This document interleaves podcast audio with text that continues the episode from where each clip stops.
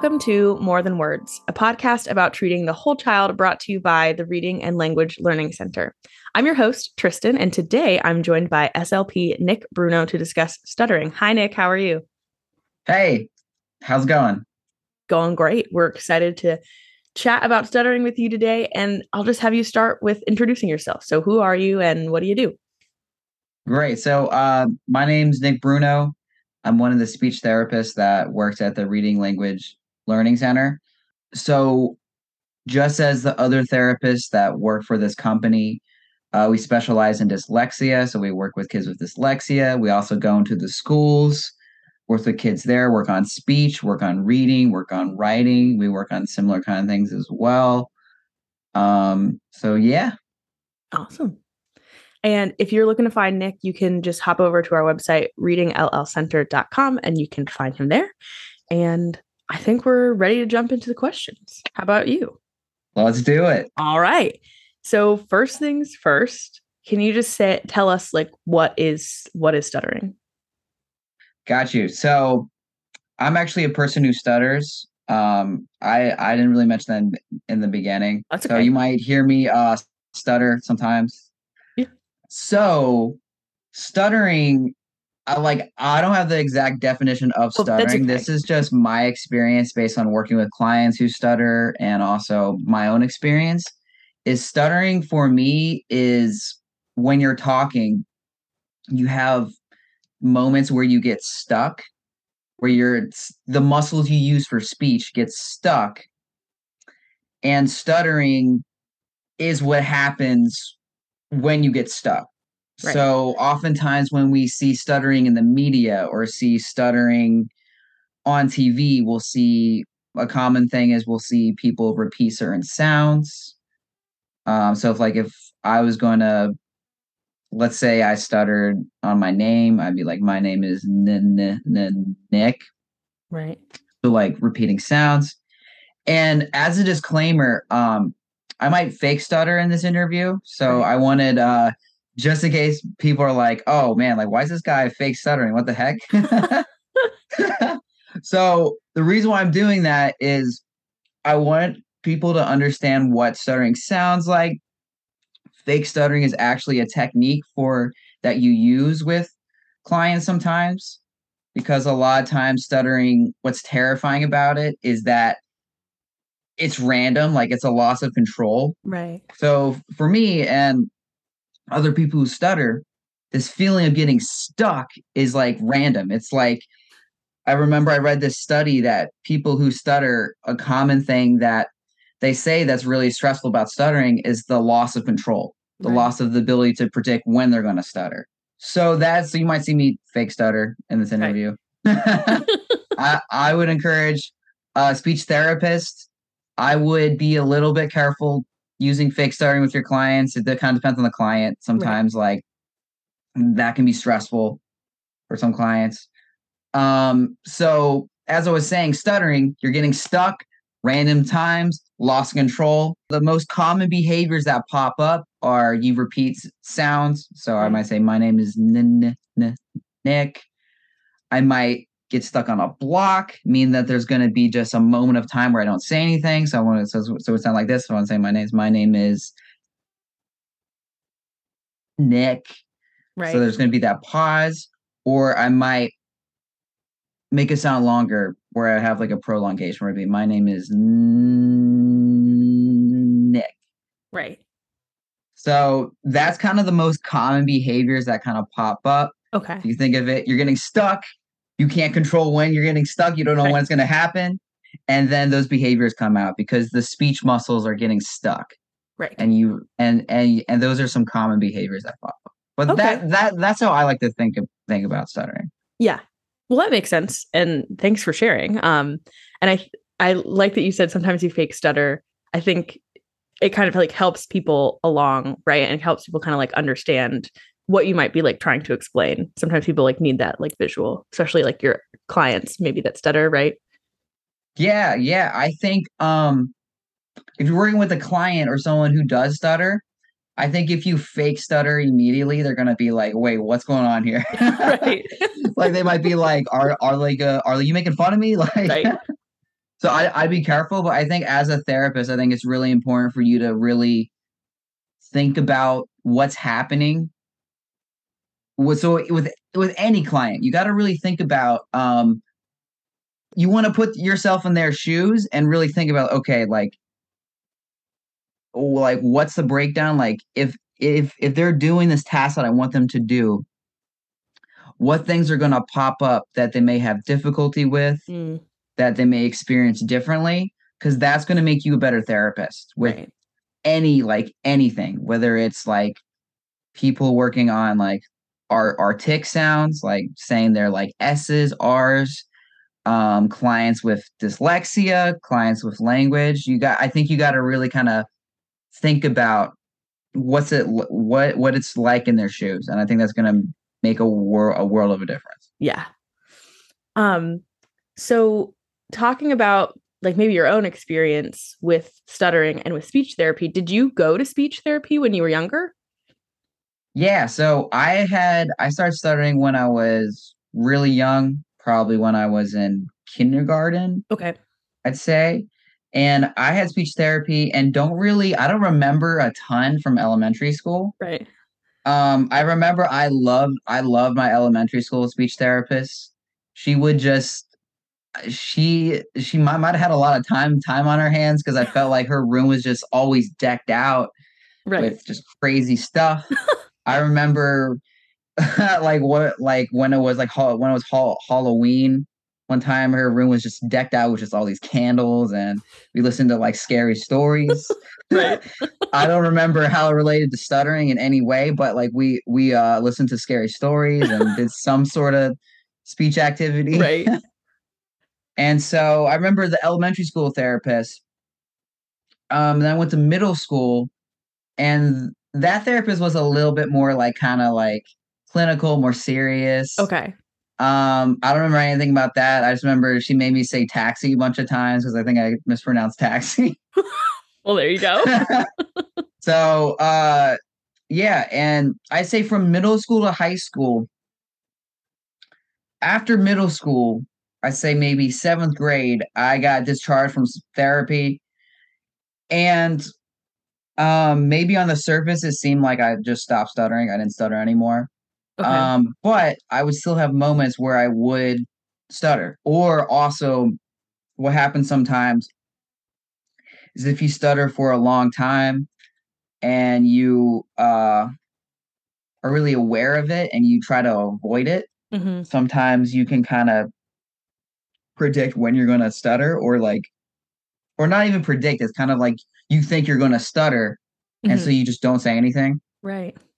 so oftentimes when i was in middle school and high school i just wouldn't really say a lot with around around situations i know i was going to stutter so if i'm sitting in a group with some people and i'm like ooh i think i'm going to stutter around these people i just wouldn't say anything and Yeah. on the surface it looks like oh yeah he's uh fluid he's just really quiet um but on the on the downside i'm not saying anything but in my mind i have all these just negative thoughts feelings. I'm like oh my god uh, i want to say this but i can't. Um but if i do say something kids are gonna make fun of me so. And for me it was peaks and valleys where stuttering got better in certain situations stuttering got worse in certain situations. And then i'd say in college um I was going through some mental health things in college, and I noticed my stuttering was getting worse. Um, and so I eventually saw a, a speech therapist as an adult when I was like 18 or Okay, 19. okay. Um, so that therapist helped me a lot with different, especially with reading out loud. Uh, I had a couple of techniques that she taught me. Um, but yeah, that's that's my experience with uh, speech therapy. It's it's kind of like along. I was like from the very beginning, then all the way to um all the way to speech therapy as an adult. Yeah. Um, and I I'd say now, I like even right now in that story, like maybe I stuttered, maybe I didn't. Who knows? but um, I think that's the really interesting thing about stuttering is that I can there's though there'll be times where like people who stutter speak 100% fluently. Like you'll have a kid who stutters and like they'll play online games with their friends and not stutter at all. Wow. But then the moment you get them to speak in front of people, the moment you get them to like um order at a restaurant, like then you're gonna see that stuttering. And so it's a little bit uh it kind of drives therapists crazy because like, oh well, like he didn't stutter in my room and now he's stuttering here and he's saying he's stuttering but I, I didn't see him stutter once in my room so what what's going on here? Right. But would you say like you found the speech therapy received both as a child and as an adult to be like helpful? Like would you recommend um well i mean would you recommend stuttering therapy for anyone but i guess mainly as an adult too I, that's interesting to me i think i think it really depends i think what's a challenge like i i think for me i don't remember enough about therapy when I was younger to really right. know really know if it was effective. Um, and then the one with adult, I feel like that was it didn't really like it like addressed some of the stuttering, but didn't address the whole picture. Right. Um, what besides besides the therapy, I think what also really helped me too is after I had therapy, I was involved in the National Stuttering Association. I went to a conference um, I got involved. I used to live in Philadelphia, so I got involved in the Philadelphia chapter. Okay. And um, that I think for me, that is what radically changed my perspective on stuttering. Okay. And also made my stuttering have less of an impact on my life. Cool. So you found like getting more involved in kind of like community outreach in terms of like stuttering specific community um, organizations made it easier for you and that was a little more helpful than like therapy might have been yeah yeah I, I think for me the um what helped me is I think I had a lot of negative outlooks on stuttering, right. like thoughts and feelings. And like when that happens, it makes the it makes stuttering worse. Right. Like when you have negative thoughts about it, negative feelings, and you're trying to avoid it. Right. Um, based on like a very like modern kind of stuttering therapy, or like well, like what's called like avoidance reduction therapy. Mm-hmm. Is like the avoidance of stuttering, those negative thoughts and feelings is what makes the stuttering worse. Okay. And the um and the rationale behind that kind of therapy is really targeting the underlying issue with stuttering that the avoidance and the negative things that make it like worse. Right. And um i forgot to mention this but you worked with kim saboran who was on the podcast before and she chatted about stuttering but she more talked about like the impact on the family. Um so she gave kind of like a sibling and parent like advice perspective kind of a thing but you studied under her right? Yeah yeah. I i so i went to temple for grad school and so she was my supervisor a million different times. Yeah. She was my supervisor. Uh i've been involved with her camp for a while like three right. or four years. I always i always wonder if i'm ever going to stop being involved with that camp with because camp, for yeah. me like i get so much out of it. Right. Um even especially talking with the parents. I remember i have a couple of friends that stutter too. Mm-hmm. and like my one friend is also involved in the camp. And like we like are always saying that like it's one of those things that all like be there all like work at the camp for free. Right. Because like i get like i feel like i get more out of it than like sometimes the kids. Right. Be, because for for for me if i had something like that when i was younger like if i had um, um or even if i had someone say hey stuttering's okay like it's okay to stutter right. that would have radically changed like my whole entire life. Yeah and do you think that like because I, I remember when i was talking to kim um and we had vivian Sisskin on and she oh yeah taught kim which is hilarious so like yeah. there's you know we have this kind of like trifecta here um but talking to them, it sounds like they are teaching more of like the avoidance reduction kind of a therapy and more of like acceptance therapy. So do you see that speech therapy for stuttering is trending more in um like a positive light where people are saying hey it's okay to stutter and like giving you more of those tools. Like do you see that in like what your colleagues are doing? Yeah i think um i think if you truly truly are trying to treat the underlying thing that's going on with stuttering right. depending on the client i think really uh targeting the avoidance of stuttering right is like one of the one of the biggest like things about stuttering that I think w- is really important to target. right And of course, there's other like B behavioral things we can do. Like we can, um, like there's different techniques that you you can use to kind of manage stuttering in the moment. Um, but I think really targeting the underlying thing of that avoidance right is really something that's really unique about stuttering hmm that is often o- overlooked. Right. Wow okay. So you had mentioned this a little bit when we were talking about how you'd been discharged when you were in like seventh grade ish is that you said it appeared that you were more fluent. So would you say that you've become more fluent as you've gotten older? Like is that a normal trend or like is that just like a misconception that people have I think what happens is depending on how you if you work on the avoidance, hmm like for me, I do really really good with presentations for some Oh. reason. and I think it's because um it's because the way I've thought about doing presentations and I've done a million presentations. Yeah. Or talking on the phone. I for some reason am fine talking on the phone.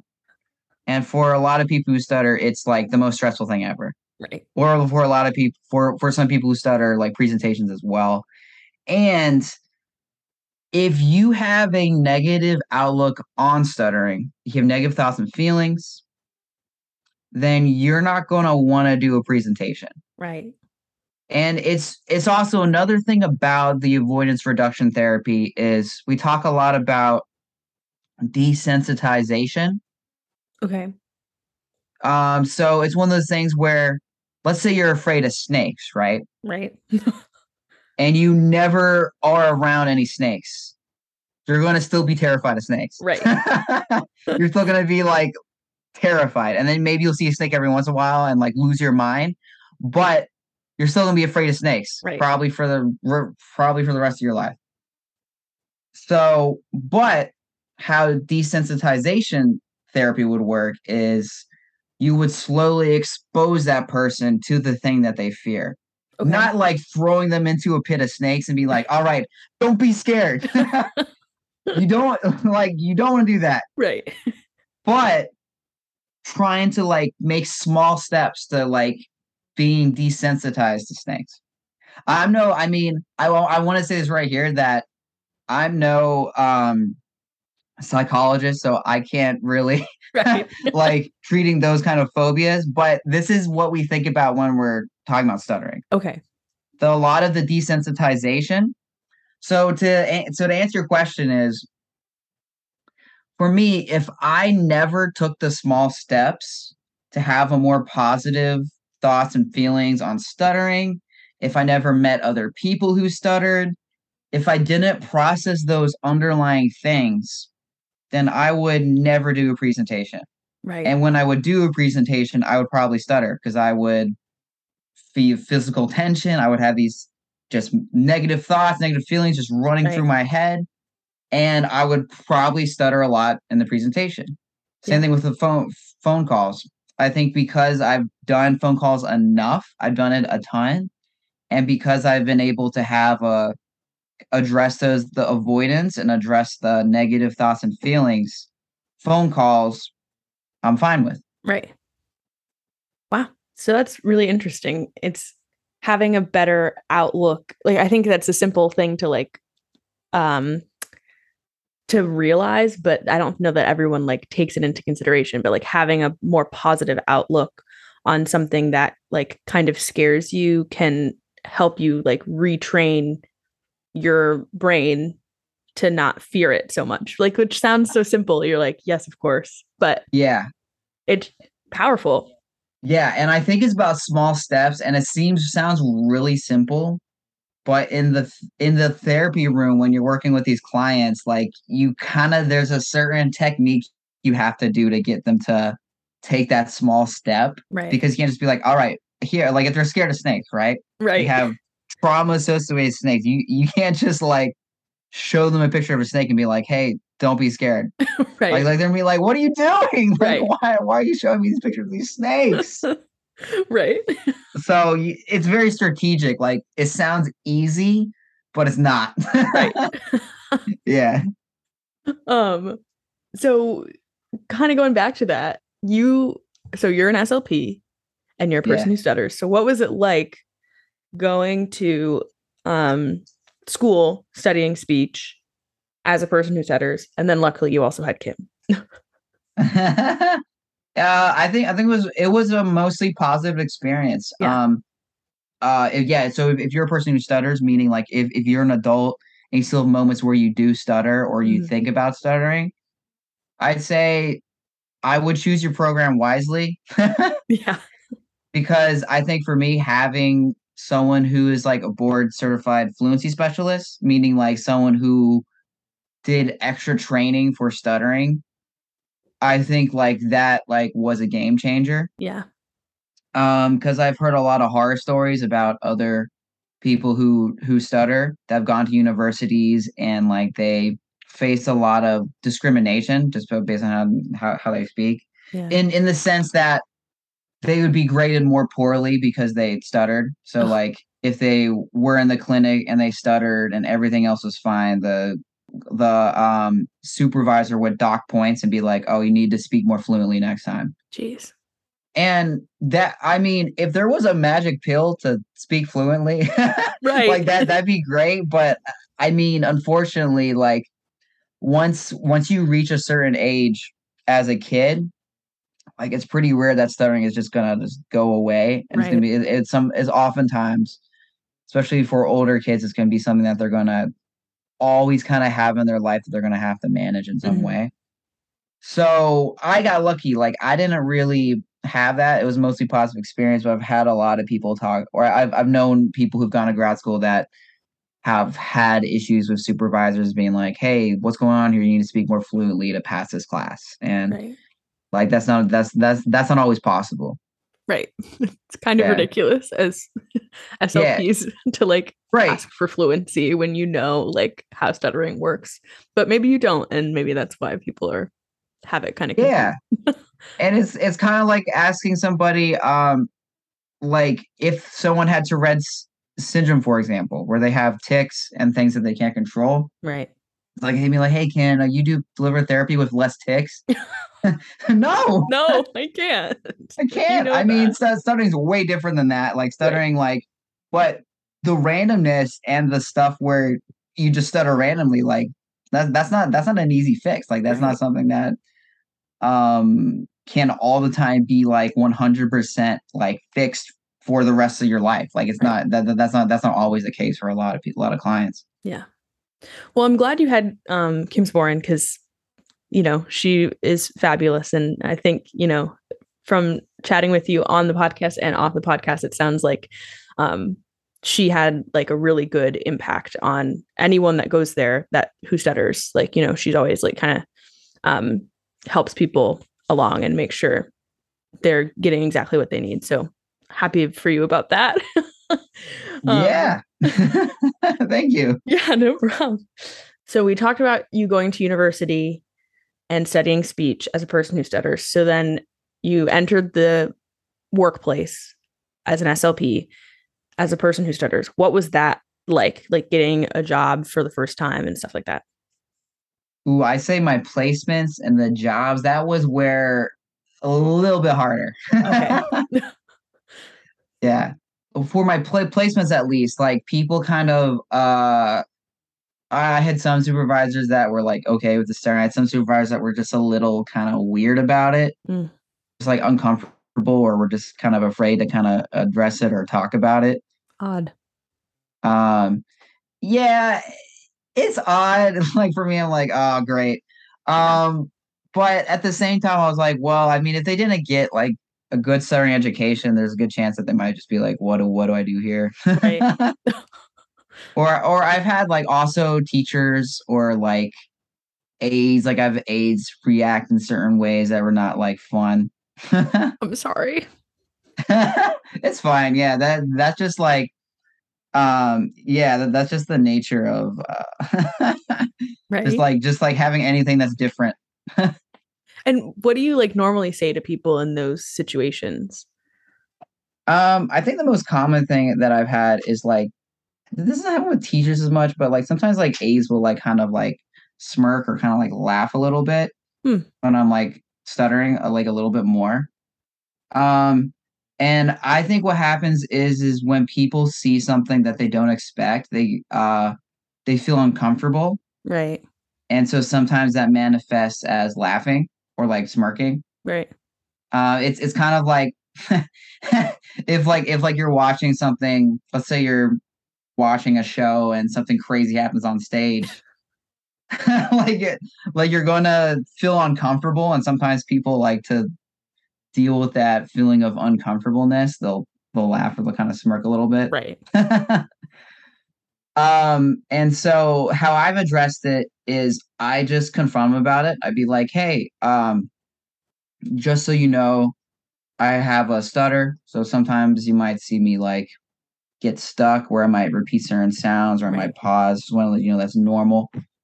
Um, and then normally just going from there, they kind of that establishes that like they that establishes that they know what's going on. Like they know what's going on. It's not just like, oh man, this guy uh, doesn't know what he's doing. Because I, I I'd rather have someone think that I stutter than think that I don't know what I'm doing right. Because a lot, uh, sometimes that that's that's what will happen is when someone sees someone stuttering, they're like, he must not know what he's talking about, or they must they might think like, oh well, I guess he didn't practice beforehand, Which and not the case. I'd ra- but the thing is, I'd rather be identified as someone who stutters right. than someone who is not prepared and isn't competent at, at their job. Right. I feel like if you address it, I personally feel better about it. It lets the person know what's going on. And then generally like the negative reactions like stop. Where where like if someone's like if you notice someone smirking or laughing, they they definitely won't do it again. Cuz they're like, "Oh shoot, he's saw he saw me do that Right. and like if I do that again, like I'm going to look like a jerk." Right. Yeah. Yeah. so that's th- that's happened before. yeah. That's good advice though. Like just, you know, letting people know, hey, I'm a person who stutters. Like you're gonna see that. Because sometimes people are like don't realize that they're being rude, which sounds silly, but they don't realize they're being rude and they Yeah. need to be reminded. Um, and then sometimes people just like don't know. Like you said, like people get uncomfortable because they don't know what's happening. And then you're like, chill out, person. like it's gonna be all right. Yeah. Yeah. I, I think, yeah, I really think the dressing thing is like always the way to go. Yeah. And so you said sometimes the placements were a little bit difficult, but then we have you here and it's great having you here. So oh, the jobs seem like they went well. So how was like interview process and stuff like that? I think like luckily in the speech therapy land, like stuttering is sometimes a good selling point. Yeah. If I I I think for anyone that does stutter as an adult especially, I think you really got to sell it. Like you really Yeah. got to sell it and think like okay, regardless what job that you have, how does stuttering make me a better applicant than the than the other a- applicants? yeah. I'm I I'm I'm thinking through the perspective of like like neurodiversity, how everyone has different everyone has different brains. Some Right. people have autism and they have a different brain. They have different ways that they do things. Right. Some people have ADHD. And I think one thing that people sometimes forget to think about is that whatever thing that you have that's different from somebody, you have different experiences, you have different thoughts about things.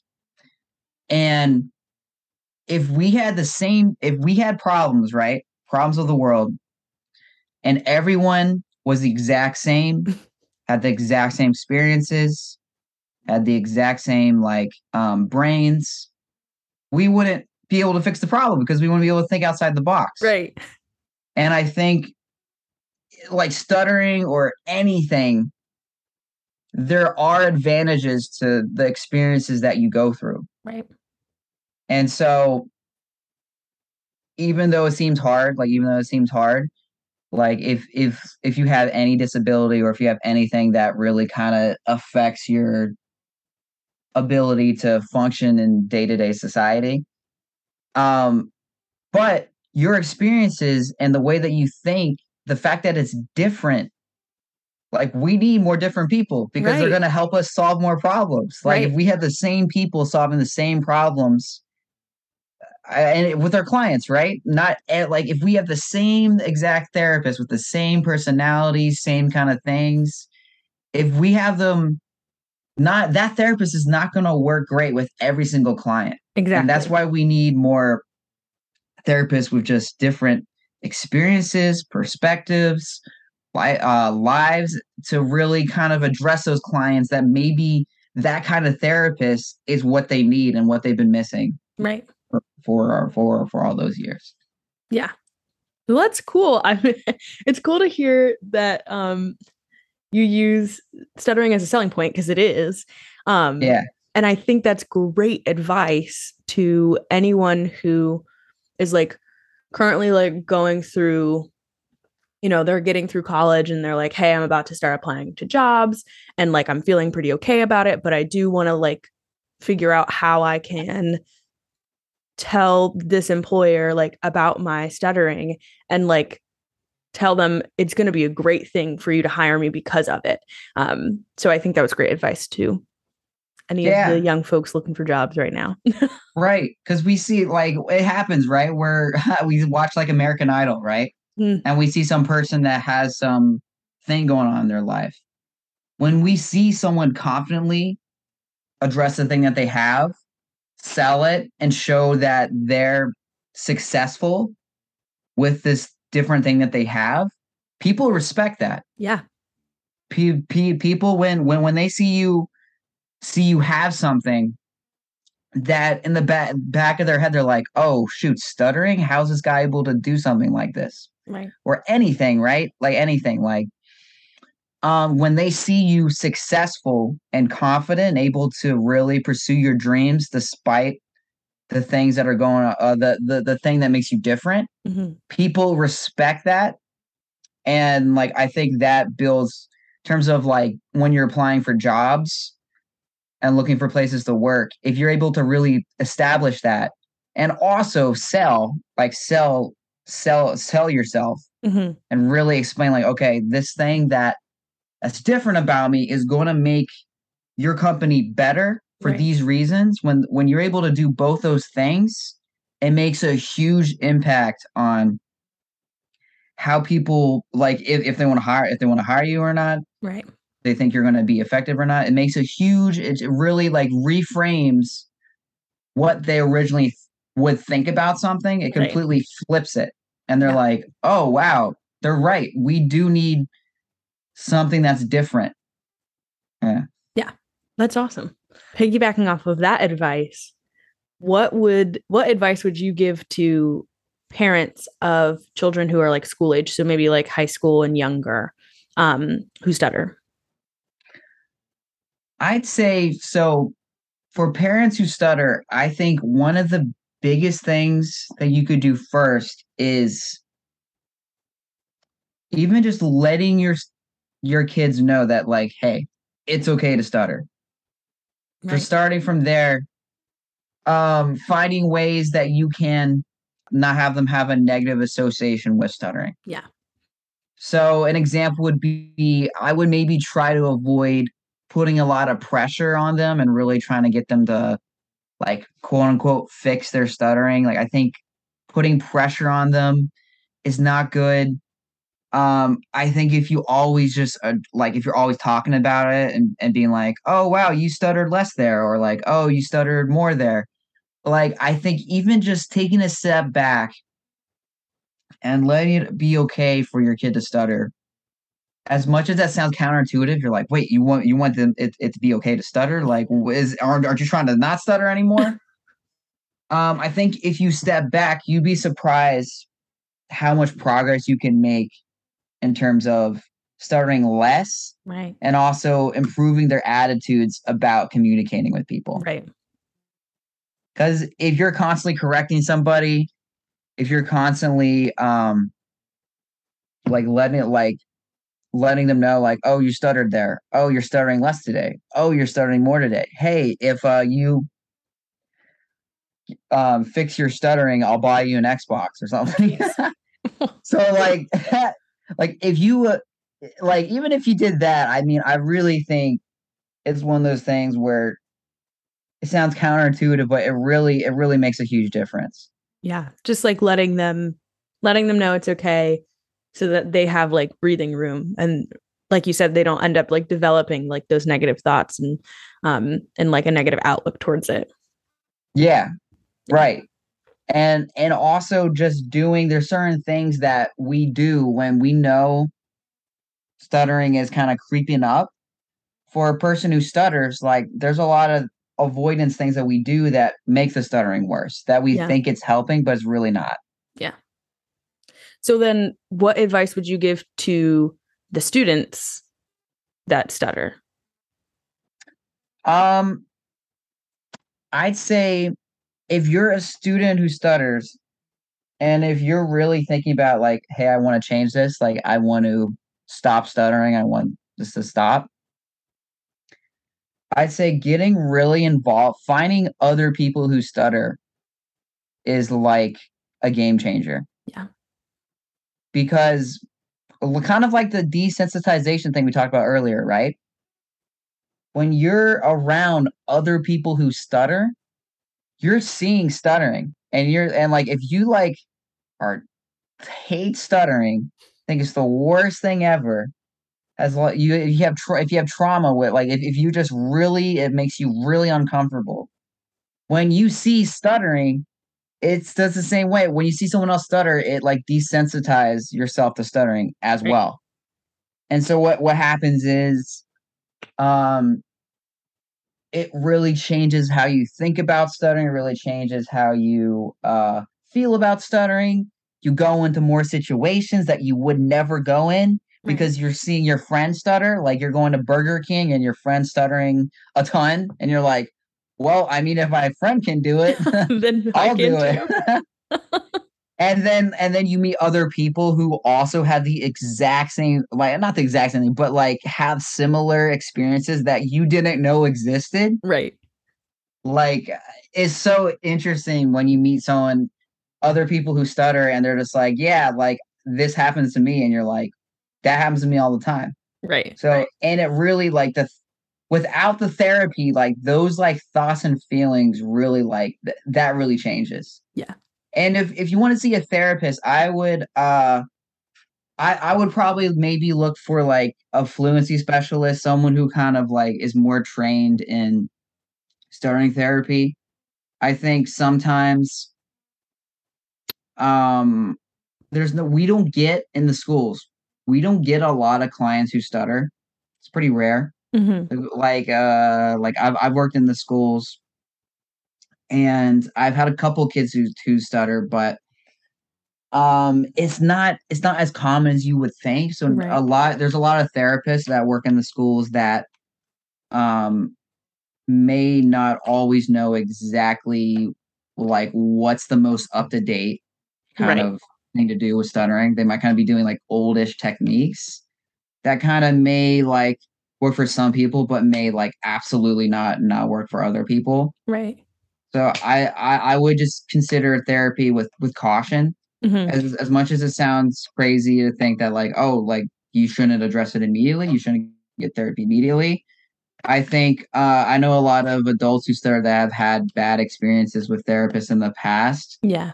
um, and I think it contributes to like this the stuttering being more severe Right. and when you're not ready for certain things too or like if, if you're a kid and, and you're not ready for therapy, or if oh my god, I'm totally drunk. Like when when when you're not ready for therapy, and if the therapist doesn't explain why you're doing things, Mm, then it can have I think it can really have a negative impact because Right.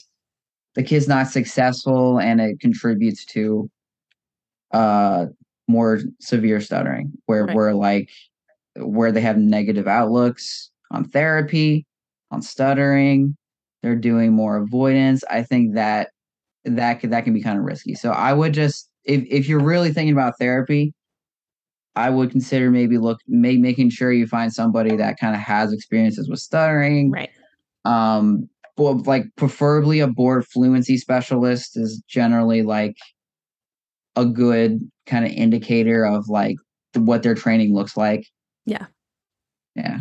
Cool. So it sounds like stuttering therapy can be good. It just has to be done by the right person. Um, and I think when Kim was here, we had talked about other like community building um, kind of groups with like kids who stutter. So it sounds like that that would be your advice too, is like finding the community building groups, um, and then maybe like a therapist from from that arena, so you know that you're getting someone that like is doing good work. Yeah, yeah, and I I I think um you can address the behaviors. There there's things that you can do to address like the other behaviors that contribute to stuttering. Right. Um, but if you don't address the other like the avoidance and the other big big things, um, then I think you, you run into the client feeling like still stuttering and being like, "Wow, like therapy wasn't effective for me." Right. Yeah. Yeah. Well, this was all fantastic advice. Do you have any other things you want to mention before we go? Um, I say that's pretty much it. like I, I, I I always worry about sometimes when I'm talking about stuttering, uh, it sounds like counterintuitive. People are just like, wait, don't do therapy, stutter more. and people are like, kind of sometimes don't really get get that aspect of it, but they're like looking at listening to a lot of stuttering specialists, stuttering specialists, going to the NSA, meeting other stuttering specialists who stutter. Like this is a lot of things that they kind of keep talking about. Right. Is really addressing like the avoidance, and like that's almost up to date research. Like, like that's a lot of the things that they're talking about is reducing that avoidance and really addressing the underlying things. Like, like in in grad school, we have the stuttering iceberg Oh, where we have the top that's over over the water right. shows like the stuttering behaviors that you see, like the repeating sounds, prolongations, the th- the things that you see that's you stuttering the TV. Right. Then underneath, there's this huge iceberg, and the bottom is huge, and it has avoidance, negative thoughts, negative feelings. So, like, you gotta like if you're trying to get rid of this iceberg, if you get rid of the tip, you're still gonna crash into it Right. if you still got that stuff, you could 100% speak fluently and Right. still have these negative like these underlying things that are are making you not enjoy your life in terms of communication, Right. social skills and part and so and social participation. Yeah. So like you can chip at that bottom, but like uh, you can chip at that top that's above the water. But if you don't address the bottom, like you're still gonna your your your ship is still gonna crash to that iceberg. Exactly. Yeah. And it's it's funny that you say it sounds counterintuitive. Um, because I like as a person who didn't know a lot about stuttering before I started working with RLC, that probably would have sounded like counterintuitive to me. I would have been like, okay, I would have accepted it, but it would have sounded counterintuitive. But after having like Vivian Sisskin on and Kim and now you, it's like all three of you have said the same kind of thing um, about like the avoidance um, reduction therapy and more of like that acceptance therapy. So it's really cool to hear because it sounds counterintuitive at the beginning. And then the more and more you talk about it, it's like it makes all the sense in the world. And like you are a case of like it being complete like super effective because you're telling me like yeah you went to school and you stuttered or you studied it but you also are a person who stutters and you are telling me like how effective it was for you so like it's really cool to see and like we really appreciate you coming on so that other people can like kind of hear this advice and know that especially for parents i feel like sometimes parents are scared their ch- children are going to feel like they can't be successful but now seeing an slp who stutters who's in the workforce it's like kind of cool for them to like have that um representation Thank you. Yeah. yeah no problem so thanks so much for being here and i'm sure we'll chat again soon and thanks so much to the audience. So don't forget to leave us a little rating and review and subscribe so you don't miss any episodes. And we'll chat with you next time